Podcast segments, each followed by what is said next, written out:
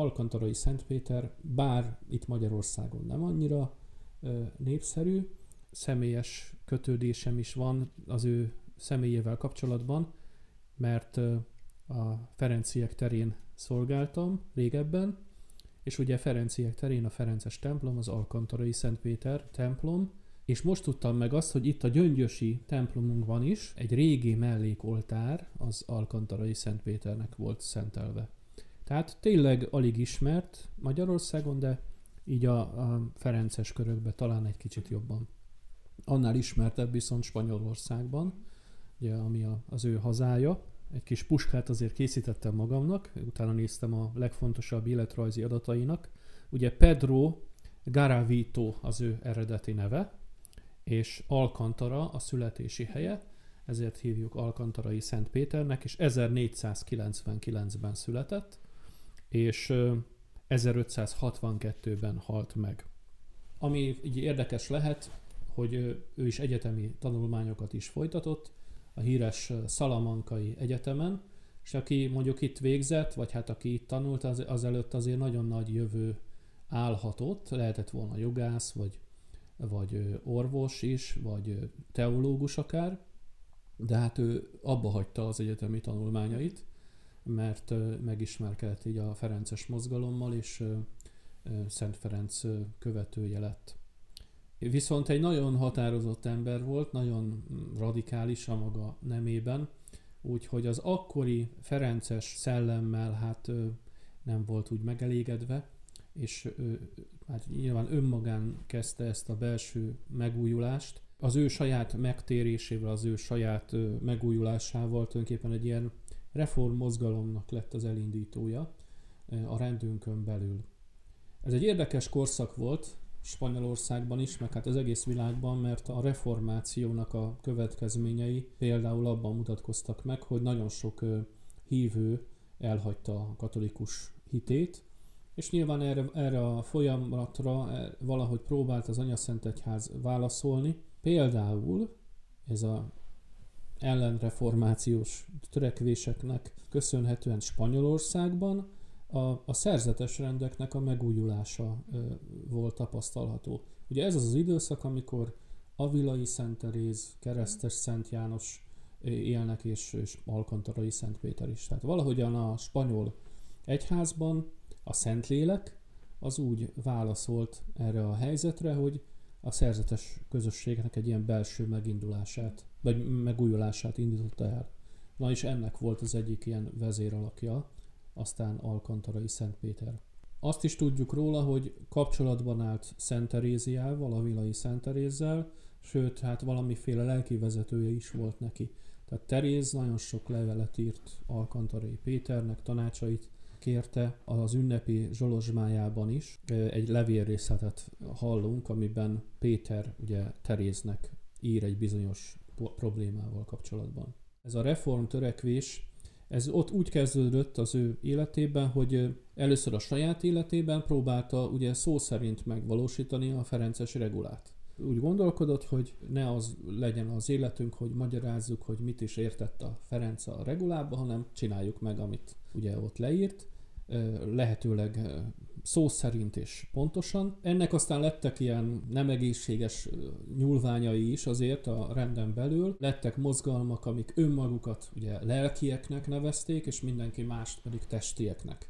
Tehát aki ehhez a mozgalomhoz csatlakozott, mi volt, ők voltak a lelkiek, mert ők, ők szigorúan ragaszkodtak a regulához, annak a, az előírásaihoz, mivel nincs is baj, csak ugye aztán egy ilyen szakadás is támadt ebből és egy kicsit olyan gőgösen is tekintettek azokra, akik egy ilyen enyhébb irányzatot képviseltek. Szent Péter, Alkantarai Péter, ő nyilván inkább ehhez a radikálisabb irányzathoz tartozott, és valóban a saját életében elképesztő radikalizmust valósított meg. A lelki életében is, az ima életében is, aszketikus életében is. Az aszkézis ugye azt jelenti, hogy gyakorlat. Ma egy kicsit fura ez a szó, így a mi fülünknek, meg olyan rettenetesnek gondoljuk, az kéz is, ez valami szörnyű, de igazából ez azt jelenti, hogy gyakorolni, gyakorolni a lelkünk életét. Tehát tudatosan élni a lelki életet, és ehhez hozzájár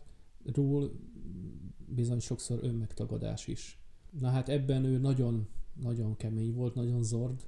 Avilai Teréz is leírja Péternek a külsejét egy helyen, azt mondja, hogy hát úgy nézett ki Péter, mint egy, mint egy fatörzs, mint egy fa gyökér. Szóval annyira ilyen szikár, böjtölő ember volt. Tehát tényleg elképesztő böjtöléseket és önmegtagadásokat tanúsított. Ez a fajta életforma, ez lehet, hogy ijesztő egy mai ember számára, vagy olyan idegen, vagy nem is értjük sokszor ezt, de azért azt megtanulhatjuk belőle, azt gondolom, hogy kell, hogy bizonyos távolságot tudjunk tartani dolgoktól. Tehát tulajdonképpen ez egy szabadságharc, jó értelemben. Tehát amikor önmegtagadást gyakorolt, akár Péter, akár egy mai keresztény, akkor azt érdemes, én azt gondolom úgy felfogni, hogy ez egy szabadságharc, a szabadságunkért való küzdelem.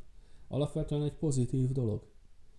Lehet, hogy nem úgy kell gyakorolnunk az önmegtagadást, mint ahogy Péter, de, de gyakorolnunk kell valamilyen módon az önmegtagadást, egy mai kereszténynek is.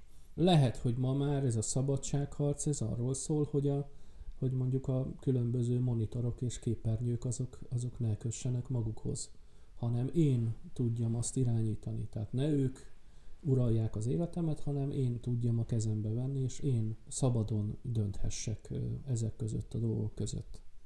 Úgyhogy ezt viszont szerintem érdemes eltanulni tőle, meg egyáltalán ezektől az aszkétáktól, hogy azért a keresztény életben az önmegtagadás az, az, az szervesen hozzátartozik.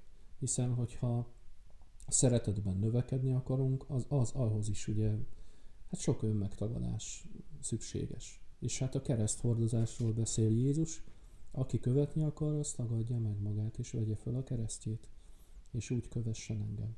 Ugye nagyon, tényleg nagyon szigorú bőjtöket vállalt magára Péter, állítólag ilyenek is voltak, hogy nyolc napig nem is evett semmit. Nyilván ezt, ezt ma talán furcsának találjuk, ezt a fajta ö, keménységet, de hát azért azokat a bőjtöket, amik, amik pedig a mi életünkben vannak, amik amúgy is vannak, azt például megpróbálhatjuk ugye komolyabban venni. Tehát mondjuk gondolok a szentségi böjtre, ami tulajdonképpen egy vicc, hogyha úgy vele gondolunk, mert szinte, szinte alig lehet ö, ugye ö, megszegni a szentségi böjt, tehát annyira rövid és annyira kis dolog.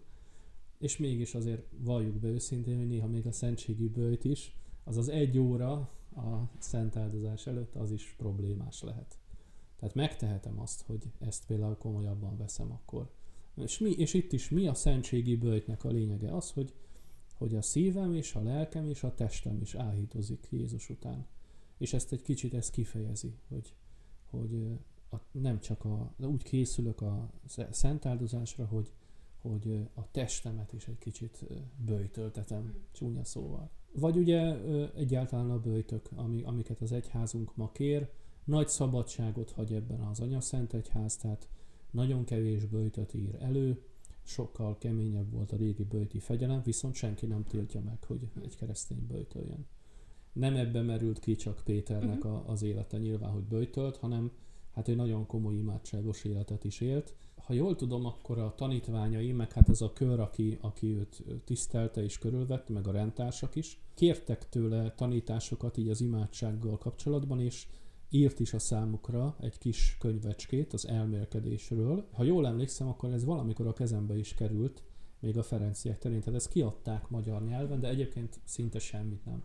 Magyar nyelven nagyon kevés tanítása hozzáférhető, de ezt, ha jól emlékszem, a háború előtti időszakban, a második világháború előtt, akkor kiadták. Egy rövid kis könyv, de nagyon komoly tartalma a keresztény elmélkedésről. Tehát ugye imádkozó ember volt, és imádkozni is tanította az övéit. És ez a reform, ez a, ez a megtérési mozgalom, amit ő önmagán kezdett el, az szépen átragatta a testvérekre is, és először ilyen kisebb kolostorokban, Olaszországnak ilyen kisebb, ilyen elhagyatottabb helyein kezdték ezt a szigorú életformát élni a testvérek, és aztán kilőtte magát egy ilyen belső reform mozgalommá. Alkantarai Szent Péter, Kapisztrán Szent Jánossal és Szénai Szent Bernardinnal együtt, hát ennek a belső megújulásnak egy hatalmas alakja. Ami egy érdekesség, hogy Ugye ő remete is volt, de azért prédikátor is volt, sok helyen járt és igehirdetést, bűnbánati prédikációkat tartott, és volt egy szokása, hogy ahol ő volt, ahol ő szolgált, ott felállítatott egy hatalmas nagy keresztet, ezzel is azt próbálta kifejezni, hogy a megfeszített Krisztust hirdetjük, meg hogy Krisztus kínszenvedése azért a keresztény hitvallásunknak egy, egy központja, halála és feltámadása. És a Ferenciek terén, hogyha valaki majd bemegy, és ilyen szemmel nézi a templomot, ugye, hogy most Alkantarai Szent Péter, akkor a főoltáron láthatja is az ő szobrát, és ezt a nagy keresztet, amit a, ha jól emlékszem, a kezében tart, és e, így fölemel. Nagyon hasznos lenne jobban megismerni az ő e, történetét és az írásait is. Hát reméljük, hogy egyszer majd kiadásra kerülnek.